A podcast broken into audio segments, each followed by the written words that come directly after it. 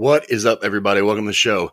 Super stoked. Today, I've got a guest. His name is Wayne Ferdine. He is a, a business guru, for lack of a better term. Uh, this guy's all about planning, about leadership, about empowering people to build the business that they love. Um, and so I'm super stoked to have him on today. Got some commonalities. Wayne's also a veteran, but from way up north, right? He served in the Canadian military, uh, which is cool. You know, lots of joint operations with those cats in the past. So good dude. Awesome conversation. I hope you guys enjoy it. Be sure to check out his website at takeactionresults.com. And without further uh or any more ado, here's my special guest, Wayne Ferdine. Five, four, three, two, one, zero. All engine running. Liftoff. We have a liftoff. Discovery, go and throttle up. Nice to be in orbit.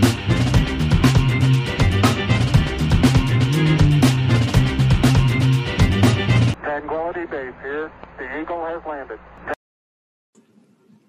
All right, folks, welcome to the show. I'm here with my friend from way up north, Wayne Ferdine. How are you today, sir?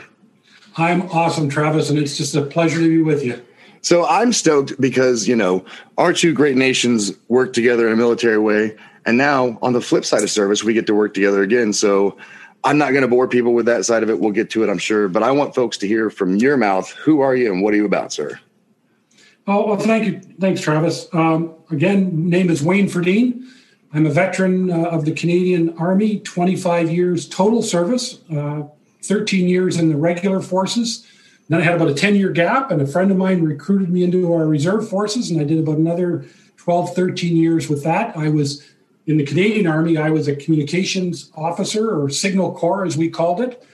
I was privileged to serve with a number of combat units, including our airborne regiment, uh, the 2nd Battalion, Princess Patricia's Canadian Light Infantry.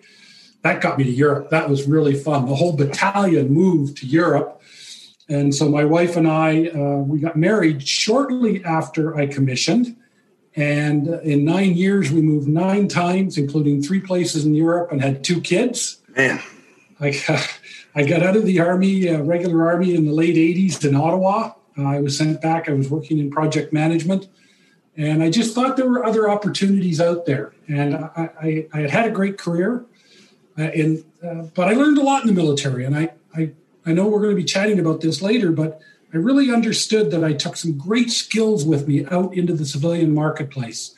I remember reading a book, riding the bus back and forth to work, called What Color is Your Parachute? And this was in the late 80s. And it was all about trying to understand how you could reinforce your strengths and minimize your weaknesses when you're having conversation with potential employers. And I, I learned that lesson really well. 10 years later, I got recruited into the Reserve Army, and that was an awesome experience working with our young men and women. And literally at the time, this was really at the beginning of, um, uh, you know, nine, just before 9 11. Uh, and Canada, of course, supported the Americans in that endeavor. Uh, and over my time, I sent a number of soldiers to Afghanistan. Thankfully, they all came home, some battered and bruised, but they did all come home. I volunteered, didn't tell my wife. Uh, Of course. want, at that point, they didn't need an old fart like me. Um, but no, I, I've had a great career in the military. I've learned some tremendous skills. I've run sales and marketing teams for both public and private companies. I published a book in 2015 called Sales Leadership Distinctions with a Difference. Found out as good a salesman as I thought I was. I knew squat about marketing. so I started going back online, learning how to market online. I turned my book into an online sales academy. And then about a year and a half ago, a friend of mine who had been a very successful business coach for almost 15 years asked me if that was something I was interested in. And I said, why? And he said, Wayne, with your background as an Army officer, you know, your planning, decision making, team building, leadership skills, your sales and marketing experience, your, you know, as a book author, having run international and national, he said, you're perfect for this. And it was like an aha moment. I mean, often we don't even see things that are right in front of us. So uh, I'm now, that's what I do. I, I, I'm a small business coach. I want to focus on working with veterans who have that entrepreneurial flair, and just need some help maybe getting where they want to go. So just really thrilled to be able to be a part of your podcast today, uh, Travis, and uh, have a fun conversation. I, you know, I, I've told you already. I've been looking forward to it. Um, we had a we had a pre-show, and it was a, a killer conversation. I think one of the things that stuck out to me during that pre-show is like, you know, I, I, do a lot of pre-shows, do a lot of interviews, and it's like sometimes people say they're about something, and then I get them on the pre-show, and I'm like, mm, that was disingenuous. You're not really about it. But man, when you say you're passionate about helping like veterans enter into entrepreneurship, you are not joking. Like that is straight up a passion for you. Oh, absolutely, and I'll, I'll tell you, just um, I'm very excited about uh, something else. Um, of course, the royal family's been in the news lately because uh, Prince Philip passed away. But Prince Charles, his eldest son and first in line to the throne, uh, started an initiative and uh, is behind a charity that supports veterans in Canada. And I'm part of what's called Operation Entrepreneur. And it's actually a mentorship program for military veterans trying to get their business started. So I had quite a process to go through to be approved. Um, and I'm, I'm thrilled. I, I now have a mentee that I'm working with. It's awesome. And it's completely voluntary. And it's just a great way to be able to give back to that community that gave me so much. It's, uh, it's important to me. And you know, it was crazy when, when we got connected, I think maybe a week before that, I'd had a conversation with another, a veteran buddy of mine who I've had a few uh, business interactions with. And for whatever reason, like the bug had been planted in his head because he's an entrepreneur as well. And we had worked together. Um, and there was there was some bumps in the road getting his business started, and I kind of helped him through some of that. And it's something that we've discussed. Like he had all the skills he needed to do what he had to do, and he a lot of them had come organically from serving. And for whatever reason, like he gets on the civilian side of the house, and it's like he brain dumps all the stuff he knew, or doesn't even realize it's applicable to what he's trying to do now. Like how often do you see that in what you're doing in this program? Oh, constantly constantly. And I think what really, what really sort of one of my big aha moments as I started into the coaching was we've all heard the old adage, you know, people don't plan to fail, they just fail to plan. 100% true. and then I figured out why. And it comes down to nobody teaches you how to plan. Well, right. Except the military. Sure. They beat it into I, you. I, you know, it's it's like it's a core skill, and, and within the Canadian Army context, they actually say that the most difficult course a Canadian Army officer will attend. The nickname was Foxhole U for Foxhole University. It had a really long name, but it's basically Army Command and Staff College, where you spend 22 weeks um, in Fort Frontenac in Kingston, Ontario. You're uh, sort of mid senior captain, maybe once or twice, it'd be a, a junior major on the course and it's all about working as a staff officer in brigade or divisional headquarters. And it's all about learning how to plan and help commanders make operational decisions. And they, you know, the average homework was three hours a night, 10 hours on the weekend. And all of our directing staff, so called instructors, had just their last their last tour of duty was as a commanding officer of an operational unit, whether it was artillery, infantry, armored corps, helicopter, doesn't matter. They, these were right. all right out of command. So you had the best of the best teaching these young minds. And that whole course really came down to learning how to plan for commanders. And I realized that that process can be so simply translated into helping solve everything from how to buy a house to how to run a business. So I, am really excited about that. Was really one of those big aha moments where I realized, as a veteran, we bring to the table these skills and don't even realize we right. got them. And and so that's really what I'm trying to do. Is I'm trying to when I when I uh, here maybe maybe let me, let me let me back up. Have you heard of the mastery continuum? Yep. This is a really cool concept, but I always try and reinforce it with people. You know, when you're trying to learn something new, there's three steps to learning. There's there's kind of the uh, intellectual piece. So you can listen to this podcast, and, and if you're listening today, you're going to learn something, right? If you take a course online, you're going to learn something. If you watch a YouTube video, you're going to learn something. But the reality is, if you don't practice that new skill over and over every day, it's estimated that within four to six weeks, you will have forgotten as much as 85% of it. Right. Right. So the second level of learning something is the emotional mastery. And, emo- and, and a great example, I, and I, I'm, I'm not a great golfer, but I love to golf. Think about golf as a great example. You can watch all kinds of videos, you can read books, you can just watch the golf channel all day, and you can say, oh, golf, pretty simple. Then you go to the driving range. Intellectually, you know what to do. But the first time you swing at the ball, you might miss it completely, or it goes off to the right or off to the left. And finally, you hit one perfectly, and you go, oh my God, I can do this. You create that emotional connection between what you learned and what you did. Right. And when you talk about what you and I love to do with people, which is the coaching, that's really where coaching lives. Coaching helps people take the lessons they might learn from a book or a video or a course, and it helps them apply those lessons and create the behaviors and create the habits and reinforce the skill and provide the accountability to help that person. The third level is physical mastery. Think of people like Tiger Woods or Michael Jordan in his in, in his basketball prime or Wayne Gretzky in hockey. You know, they say Michael Jordan used to throw something like a thousand free shot free throws in practice every day. Right. And it, we talk about muscle memory when it comes to sports and the ability when athletes are in the zone just to do everything. It's incredible to watch and be a part of.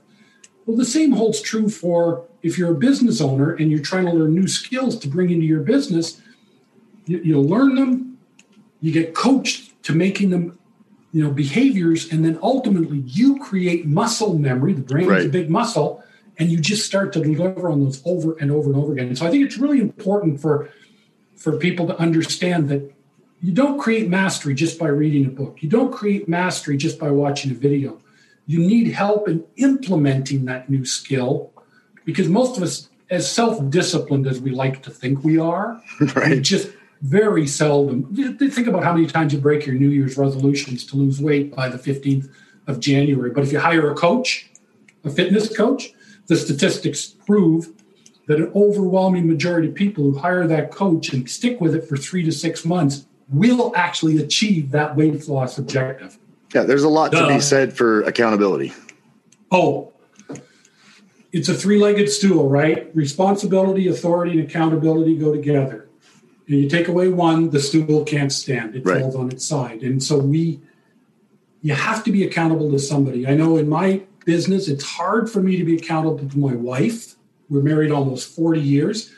I'm accountable to her for a lot of things, but it's hard for me to be accountable to her on a day to day basis for what I do in my business. So I have a coach who Right. provides to me that accountability on a weekly basis.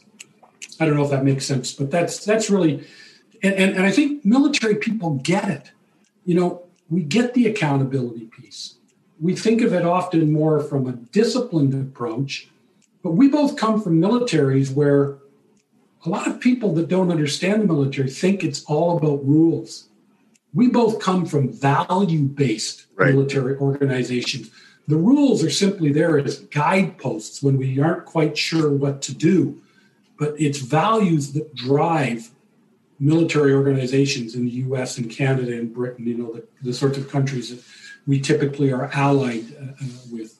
And to that point, you know, I think any any good commander, their their end-state intent for their subordinate leaders and even their subordinates is like they want someone who can go execute with limited to no operational oversight.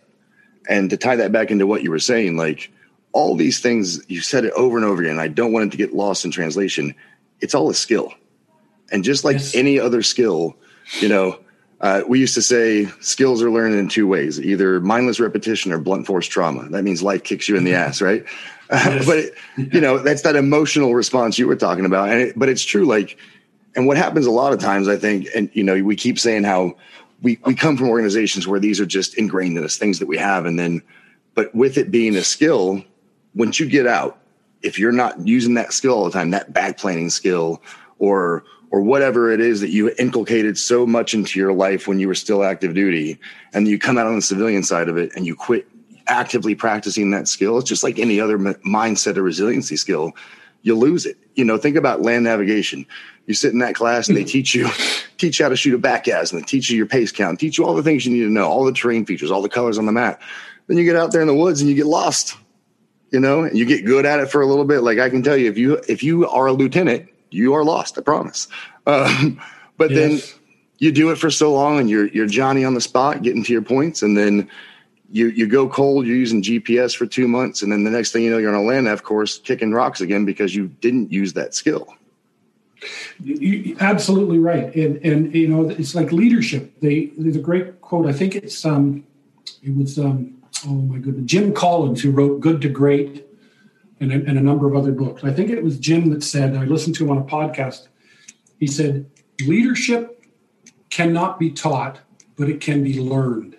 Right and it's it's kind of the mindset unless you are in the right frame of mind you can't learn some of these skills. And a, and a business owner must first and foremost be a leader. Even if they are the solopreneur the one man or one woman band they still have to be the leader in everything they do on a day-to-day basis.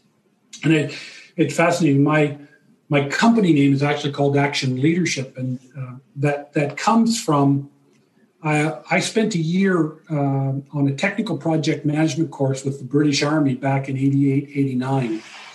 And uh, the Brits were going through a really difficult time in terms of how they were managing big, expensive projects. If they wanted to buy a new tank, they get three bids, you know, a million a copy, two million a copy, three million a copy. They'd always pick low price compliant, right. they called it, and then let the contract get out of control. So they'd end up spending way more than they intended. So just before I attended this one year course, they decided to revamp everything in terms of how they manage these big projects. So we had everything from you know three and four star generals and civilian equivalents coming to lecture us at the college, and they all kept using that mantra: if you can't measure it, you can't manage it. And we did all our work in syndicates, and there were a number of officers from around the globe, Brits primarily, but we had officers from everywhere. And a fellow sitting beside me, a, Royal Australian Army engineer. And one day I just I wrote it down on a piece of paper. I still have the paper somewhere. He signed it. And I wrote, management is the science of reaction. Leadership is the art of action. Oh, I just want to take a moment of silence for that statement. Thank you, Wayne. Thank you. Go ahead. and, and, and that's kind of my credo ever since. And that's how I call my company Action Leadership my my business coaching is called Take Action. You know, uh, Take Action Results Business Coaching because it resonates with me, and I think a lot of our veterans forget that. Even if even if they were just a squad leader in Afghanistan, they still, you know, had the lives of other men and women as their responsibility, and they learned skills and abilities. Imagine if you if you could if you did a tour overseas and you got through it um, and you manage as a leader to survive or even flourish under the most arduous physical and mental stressors you could ever imagine, don't you think you'd be able to handle a six, eight person company with a little production line and right. some administrative? Right. This should be second nature to you. And I think a lot of our veterans forget that that, that whole you know mission command, commander's intent, the idea of being able to operate independently because they understood what, what the plans were. So you start tying together what we talked about earlier, you know, I have a planning process I can teach anyone to help solve any business problem. I can scale it, right? But here's the best part about the planning process that we learned contingencies. Right. We always ask the what if questions. I'm convinced that if the average business owner a year and a half ago had gone through a planning exercise and literally asked themselves those tough what if questions, many that did not survive COVID would have survived. And you know, that's what that's a great point because you know, when you talk about extrapolating that planning process, like anyone who's been, you know, at the same levels of leadership that you and I shared, like you can easily do a 30 60 90 day plan you can plan out a fiscal year really easily and so oh, yeah. for us to tell a business owner entrepreneur like hey where do you want to be in five years and show them how they can back plan that with benchmarks it's easy But when you talk about contingency planning, something that you know I know we're both familiar with is that continues Like you, first of all, you had several contingency plans, and it was all based off of like echelons of oh crap, right? Oh, and that final echelon of oh crap was like worst case scenario, Mongolian horde, Lord of the Flies situation. What do we do? And you had to have a plan for that. And even if it was like, you know, break contact, then that's what you did. But you had a plan for the worst case scenario. And I think so often people, whether it's being naive or just being overly hopeful, sometimes can be a, de- a deterrent too, is like they don't want to plan for the worst case scenario. And I think last year showed a lot of people like that's a slippery slope. Oh, yeah, exactly. And and you know the best laid plans. I, I loved it because I finished a book recently called The Challenger Sale, and I forget the two gentlemen that wrote it. But for the first time in a book written by people who had no military background, they actually used terms like mission command. Right. I almost fell off my chair when I was reading it because I went, oh my God, these guys get it. But they actually even said no plan survives first contact with the enemy.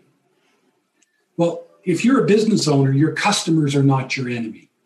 But I can tell you from personal experience, as, a, as having you know run sales teams and been on thousands of sales calls, you can have the best of intention going out into a sales call, and it doesn't survive first contact with your customer. But you know, this analogy works so well with your overarching point because it's one of those things where we're talking about how those skills are translatable, but folks lose the the frame of reference on how to translate it. So we're talking like the verbiage of enemy rather than customer.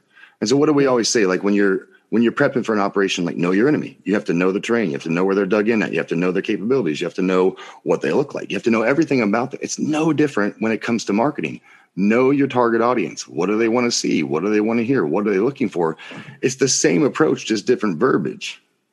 It's amazing. Um, I, I, I have one slide that I use with with at every opportunity I get, and I call it my thirty thousand foot view slide, and it's it's it starts with what you just said. Who is your ideal customer? It's amazing to me how few business owners can meticulously describe who they're actually trying to sell their product or service to. They just they and because if you don't have that, Dean Graziosi has a wonderful uh, this the definition of marketing. He goes, marketing is attracting the people you want to sell to and repelling everybody else. Right. Because the last thing you want to do is spend your limited resources, whether it's time, money, staff, whatever it is. You don't want to be spending any of that on the wrong people. Right. And if you don't know your, in our jargon, in the army jargon, the enemy, if you don't completely understand who your target is, you're just going to end up wasting a tremendous amount of time, energy, and worst case money that you never get back. You can And we used to call money. that we used to call that collateral damage, right? Exactly. Yes, yes. And but it, it comes down as again to that contingency planning. We don't know exactly how the customer is going to react or the prospect is going to react.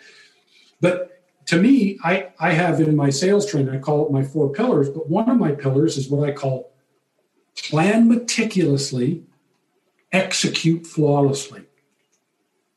So, how do we translate plans into better execution? And this is another thing that we learned and we did all the time. And I almost never see business owners do it. I don't know what you called it. We like to call it the hot wash up or the post exercise review.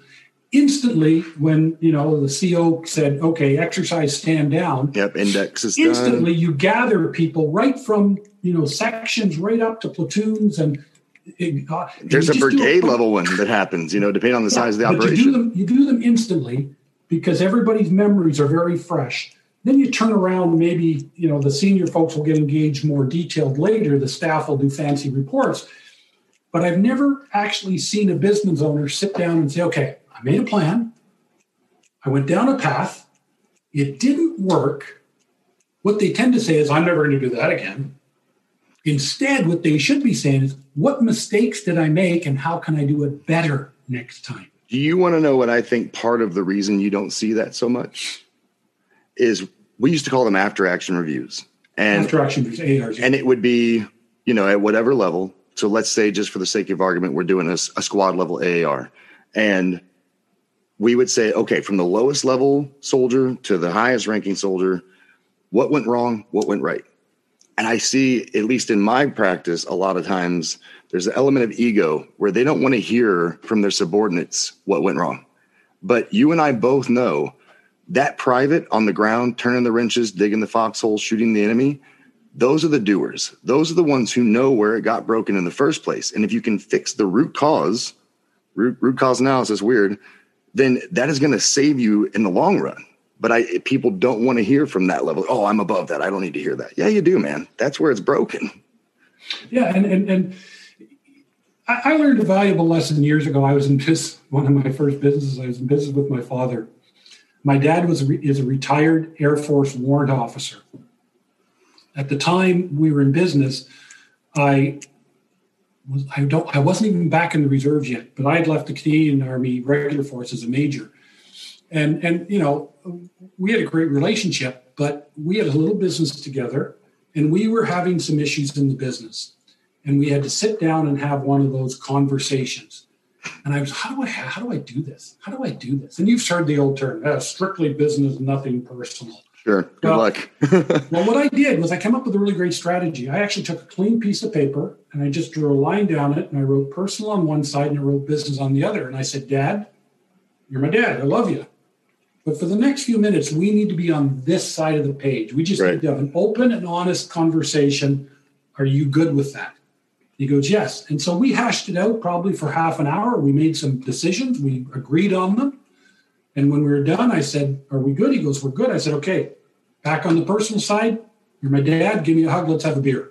right. And, you know, it took all of that concern about ego and rank and all of that crap. It just took it completely off the table. And that's hard to do for a lot of people. But I, you're right. It's absolutely critical. You need to get down to the grassroots and identify where things didn't work. That doesn't mean somebody's challenging your plan. It might have just been somebody goofed in execution, which says, "Hey, now Sure. I've got a training. It's a training opportunity." It identifies things that you can do in your business. The other lesson I teach people about marketing is you got to have stamina. The one thing that we really were good at in the military was monitor, measure, adjust, and adapt. Isn't that Right. what we always talked about? You got to be able to adapt on the fly. When when uh, when when when everything goes to hell in a handbasket, you can't just stand there. I mean, I did a fun video. I said, when you're faced with a dilemma, you know, think about a, a, bus- your business being ambushed. Right.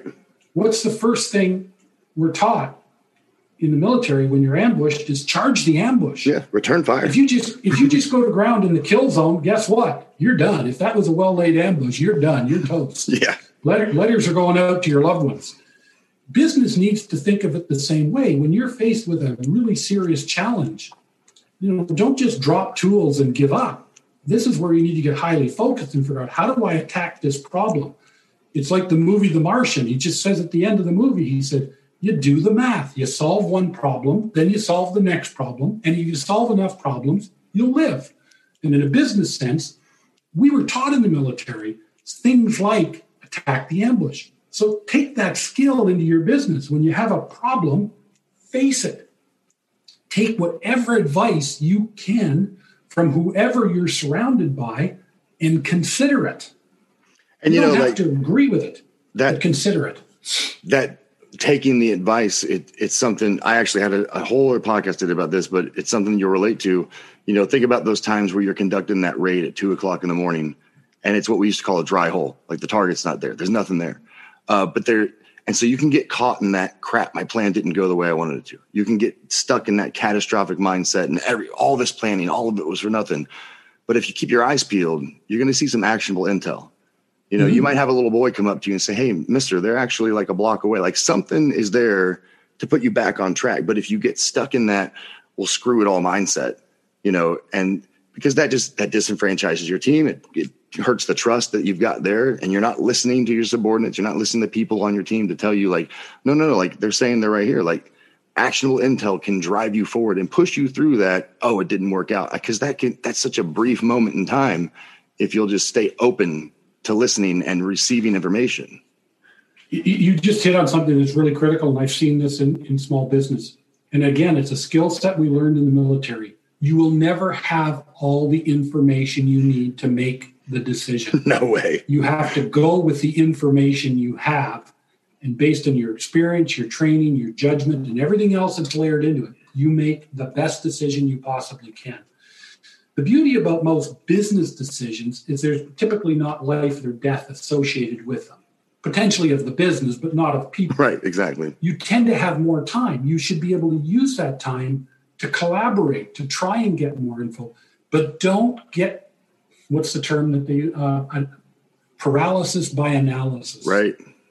Right. Indecision is one of the worst things. I think people are better off making a decision, acting on the decision, and if it was the wrong decision, be prepared to change it later or change something about it later. But I also see too many small business owners, they just won't take action because they don't feel like they have all the information. And I constantly remind them, even the vet, even some that I work with have no background as veterans, to say, you will never have all the information. But you knew you do need to be able to adjust and adapt. That's the whole issue you know measure monitor measure adjust and adapt as new information comes in feed it into your decision cycle your planning cycle and say do i need to make a new decision we've seen a ton of that with covid right Right.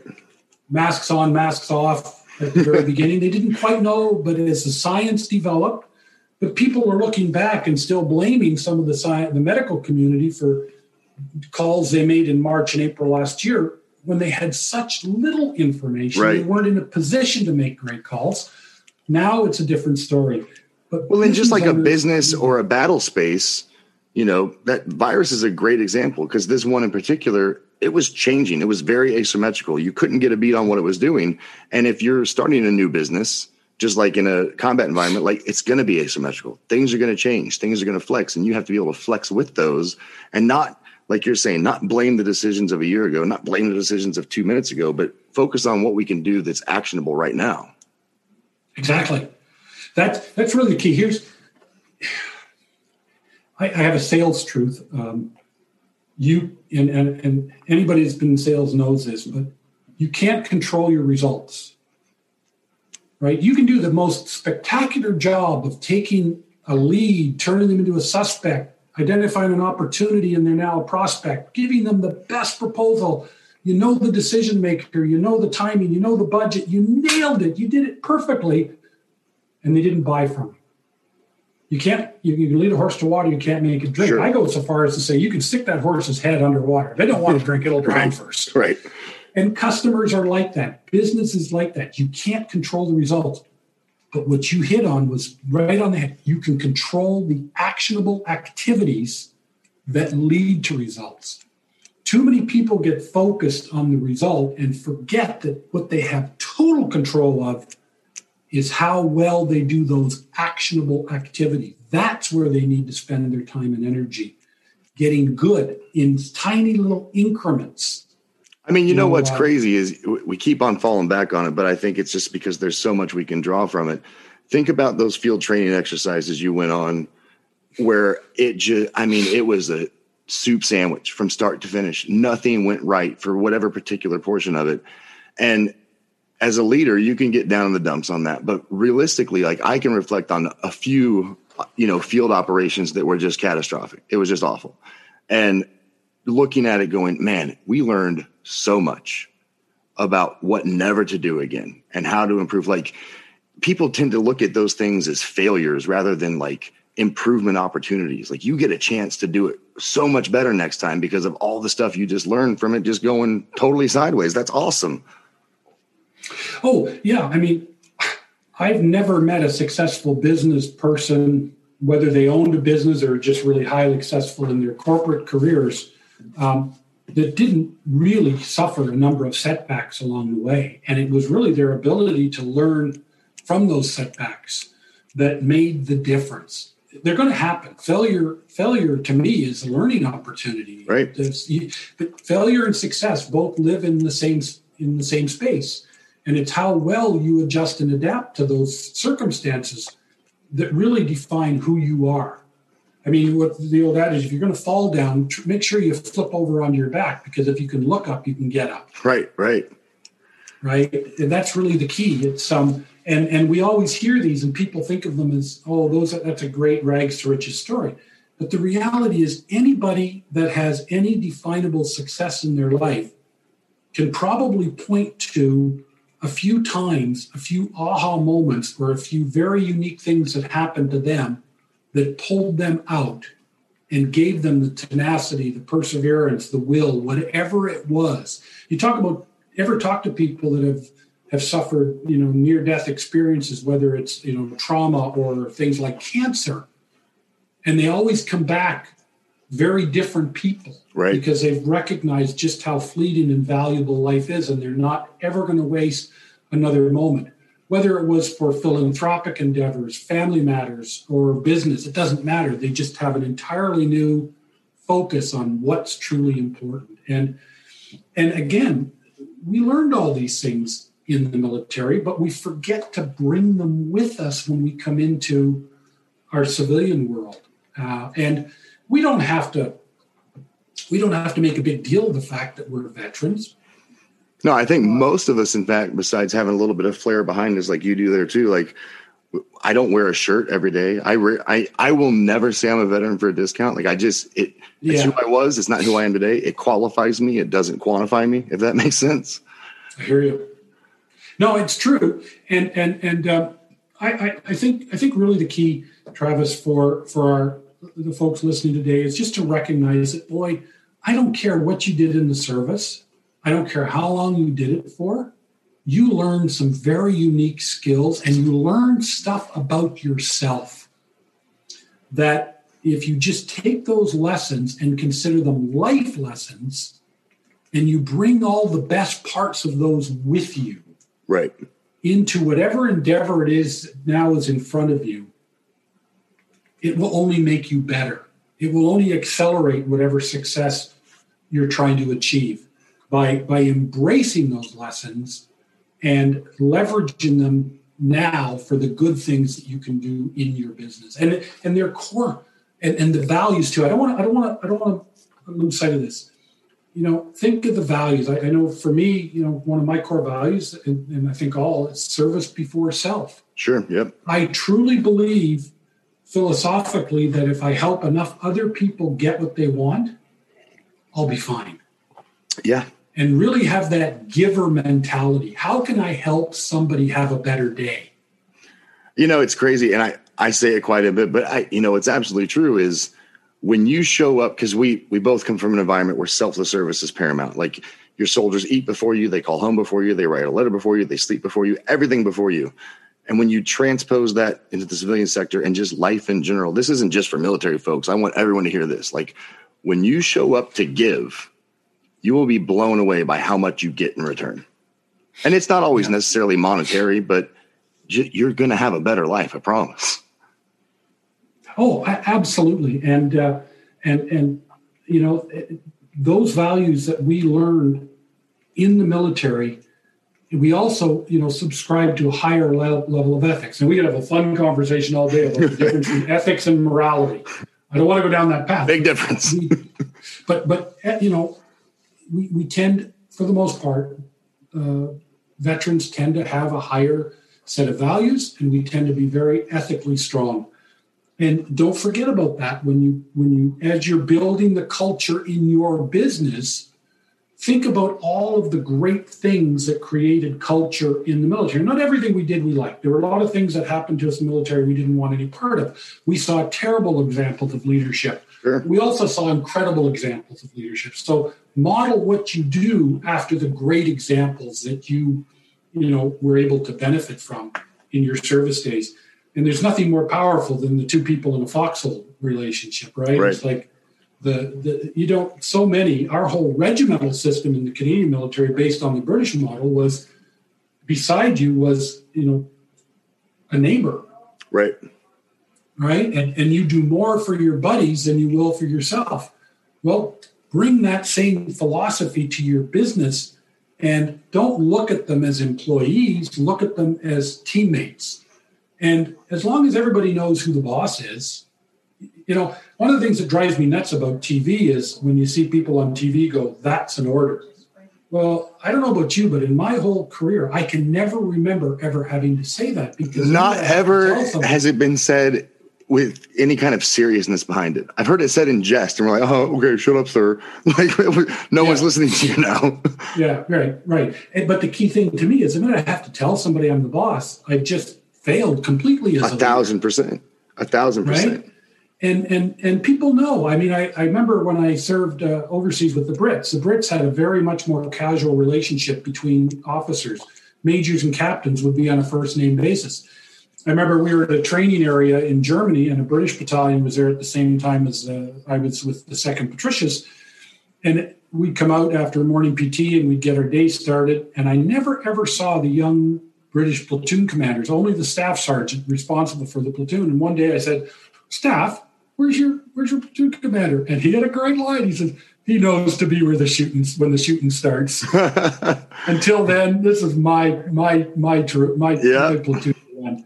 But they understood and respected who the boss was, and and they just got on with it. And I think in a in a civilian context, people really get hung up over this idea. It doesn't have to be. You, you really all, if you build the culture correctly for your business, everybody is on the same page and you're all trying to accomplish the same objective. And you bring to the business those skills and abilities. You learned how to do this over and over and over and over again. You should embrace those lessons and try and bring as many of them into your business as possible. And you can just, it can be incredible. Absolutely. You know, and uh, just a caveat on that point, like I, when I was in positions of authority, um, you know, I, I feel like there's something powerful when you build a team where it feels like you all work together rather than anyone works for someone. And so it was real easy for me to sit down and play spades with my platoon and then still mm-hmm. be like, okay, now daddy's in charge again. Go do what I said. And they don't, if you do it right, there's never, no one raises an eyebrow like, okay, roger that. And off they go. No big deal. Yeah, there was this big hang up familiarity breeds contempt. Not, uh, not No.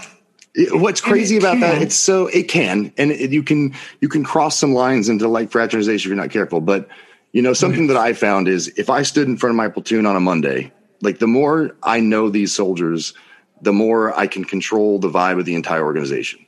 And so if I see, you know, second rank, third over has got a funky look on his face, I'm like, hey, killer, what's going on today? Oh, so and so with the wife, so and so with the car, X, Y, and Z, right?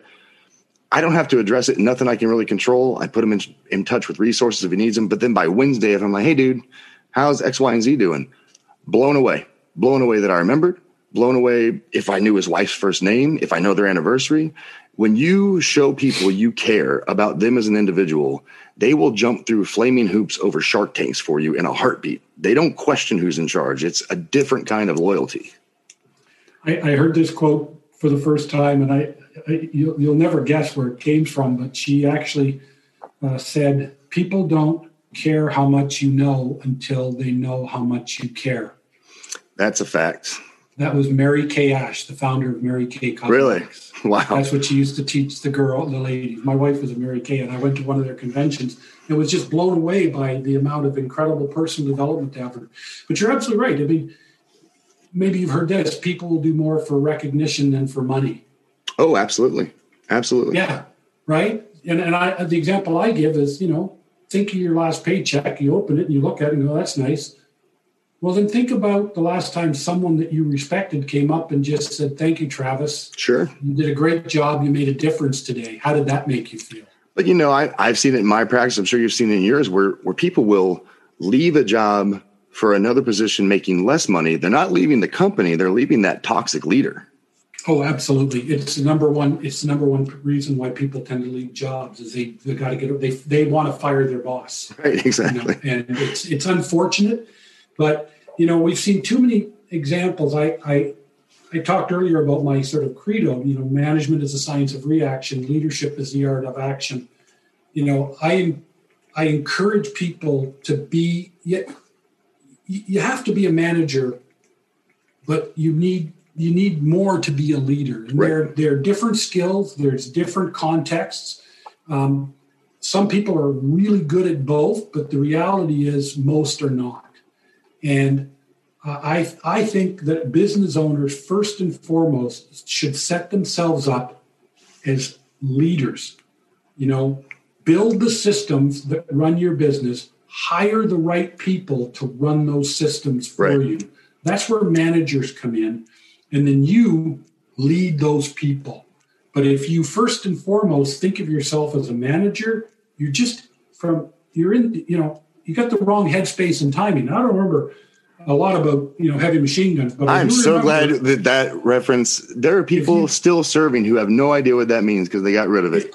if you if you if you've got a headspace and timing problem, your, your machine gun won't fire. Well, neither will you if you've got a headspace Right. and timing problem up here.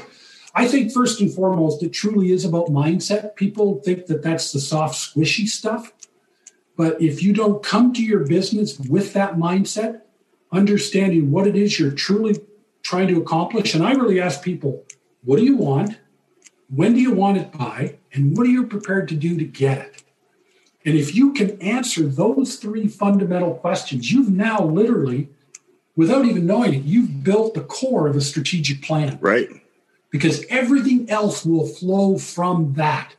And we get so busy being busy, we forget why we're doing it. Because if you don't have an emotional bond to what it is you're trying to do, it's like we talk about the mastery continuum. If you don't create that emotional connection to what you learned intellectually, you will never be able to deliver on that knowledge in an effective way. Knowledge is not power, knowledge only gives you the ability to create power.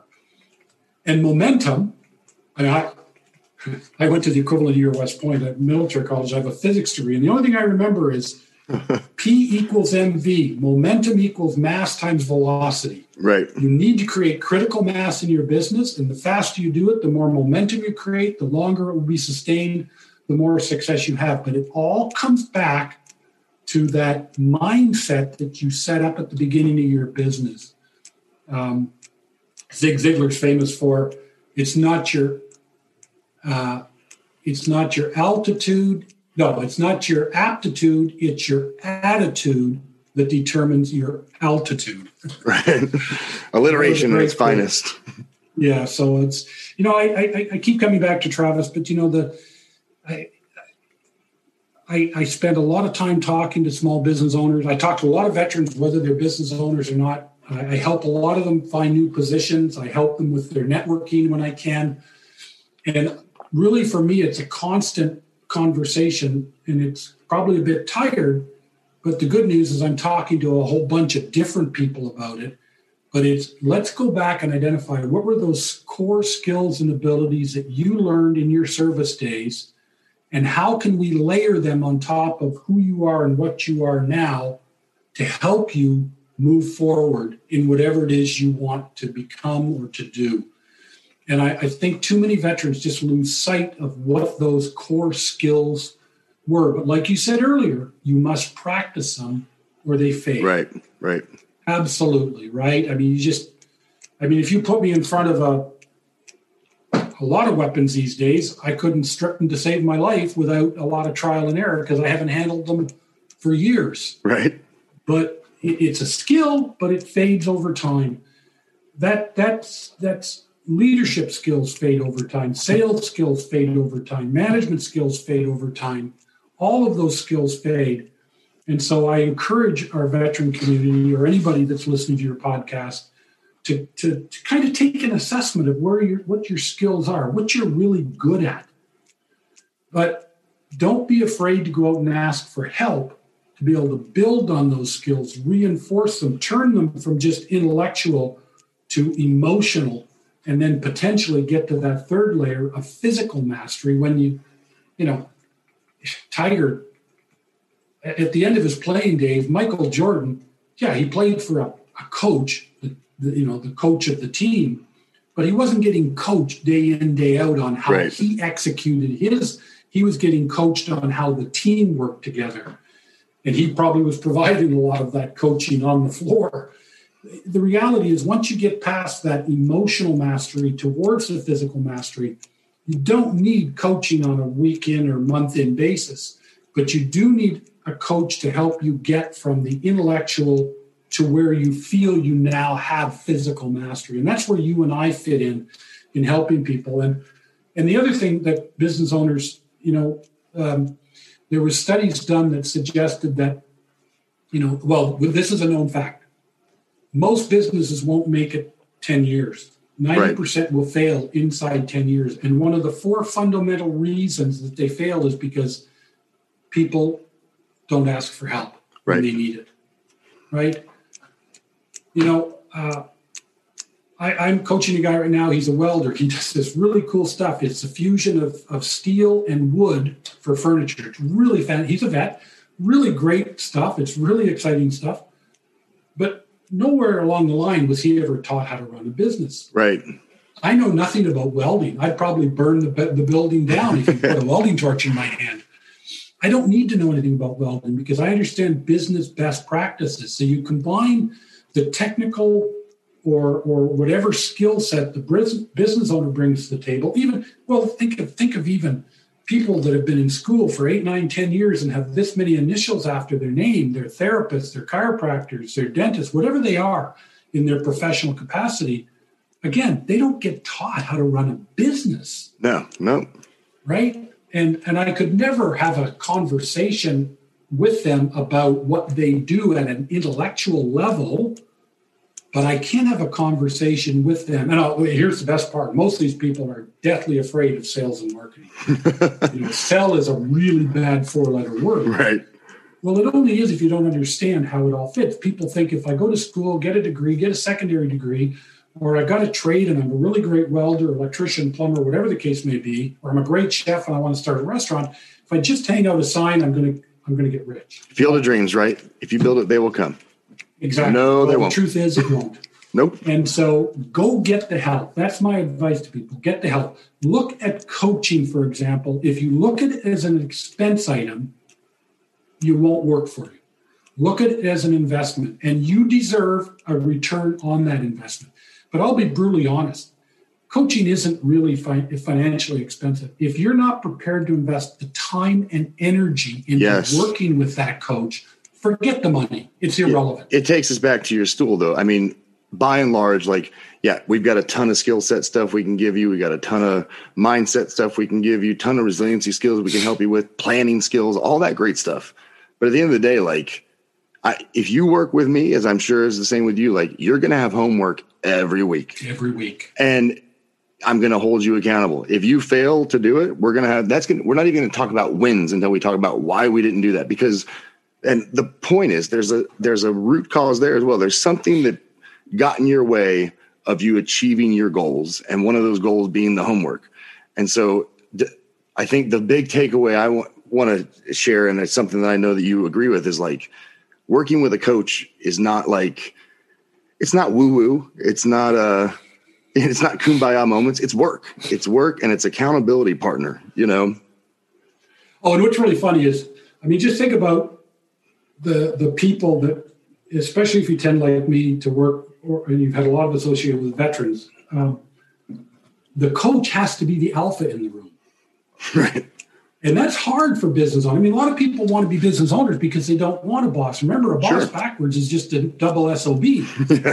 And and we talked earlier about you fire your boss. They want that independence. They want that total control. But the reality is, the coach should be seen kind of like the chairman of the board, Right. but he doesn't have an interest in the profits that come from the business other than helping them grow, Right. helping the business be more successful, whether that's making money, creating time, creating freedom, whatever it is that the business owner is after. But that relationship between, you you know, and you've done lots of coaching, that relationship is all about accountability, getting that business owner to do what they need to do, but most importantly, because they want to do it. Uh, one of the things I'm, I'm, I'm blessed with at this stage of my life is I'm doing this because I really want to. I don't need to, I want to. And I get to choose the clients I work with. Yes, And 100%. I, I, I, I've been I've been in sales for a long time, almost 30 years, and I guess to some extent, I was like a lot of salespeople. I felt I was in the convincing business. Right. When it comes to coaching, I don't want to be in the convincing business. No. I only want to work with people that want to be successful and are prepared to put in the time and the energy. Quite frankly, the coaching fees are, are irrelevant. Most good coaches offer some kind of guarantee, probably will build in the first three to six months enough net new revenue to more than pay for coaching. It's not about what it costs to be coached, it's about what you need to put into it to be Right. successful on the back end of the coaching. And and that's that's I think the key message. And along the way, um, the other thing I've learned is how you operate in your business is how you operate in your life. Yep, definitely. The same beha- behaviors and habits that you exhibit in your business, they really exist in your broader life, especially the small business owner, Sure. because that for many, you know, it almost is their life, and uh, and it's really important that they start to see the bigger picture. They didn't buy a job. That's not what they wanted. They, Right. they, they, they want a lifestyle. They want something. It's up to us to help them identify what that is. Like I say, what do you want? When do you want it by? What are you prepared to do to get it? And then help them put in place the plans and strategies and behaviors that will allow them to get there. It, but no microwave, right? Right, This isn't right. happening overnight. This I don't ask my clients for a contract. I ask them for an engagement. But the reality is it's going to take typically 6, 9, 12, 18 months to have a significant impact on any small business owner that's trying to do something special with their business. But at the end of the day, if it doesn't work, there could there should be exit strategies. Uh, but for the most part, if they don't go into it with that mindset, I don't. And I'm sure you've seen this in your in your career. It, it just doesn't work. Yeah, no. But you know that that is a, a key indicator of if if you can't do this, if you can't devote the time to do this piece, what makes you think your overall business is going to be any different? So Exactly. Wayne, Well, the, de- the definition of insanity, right? yeah, exactly. So if folks are looking to work with you, tell them one more time where they can find you. Oh, I'm easy to find. Uh, my business name is Take Action Results Business Coaching. So my website is takeactionresults.com, all one word. Lots of resources there. I've got a blog with lots of great free giveaway material. I host webinars every, you know, three to four weeks where there's no sales pitch. It's just I try and give business owners some great information that they can immediately implement in their business. And if they're interested in having a conversation with me, my calendar's on my website. What I like to do is like a 15 to 20 minute phone call, actually a phone call. Right. Just just chat. Tell me tell me about your business. Tell me what's working really well. What what are you excited about? Even great businesses have a couple of underlying issues. So where would you like to see improvements? We drill down on that and I turn around typically and say, okay, well, let's let me show you a couple of things you can do to overcome those challenges. Let's schedule a one hour virtual meeting three, five, seven days from now. Give me time to prepare. And I give them that one hour complimentary coaching to show them how to address those problems they've Right. got. And if they want, at that point, we can have a conversation about turning it into a coaching relationship. If not, they walk away with immediately, well, we talked about this earlier, immediately actionable things that they Yes, can do in definitely. their business. Whether they choose to work with me on a longer term basis, no big deal. It is what it is.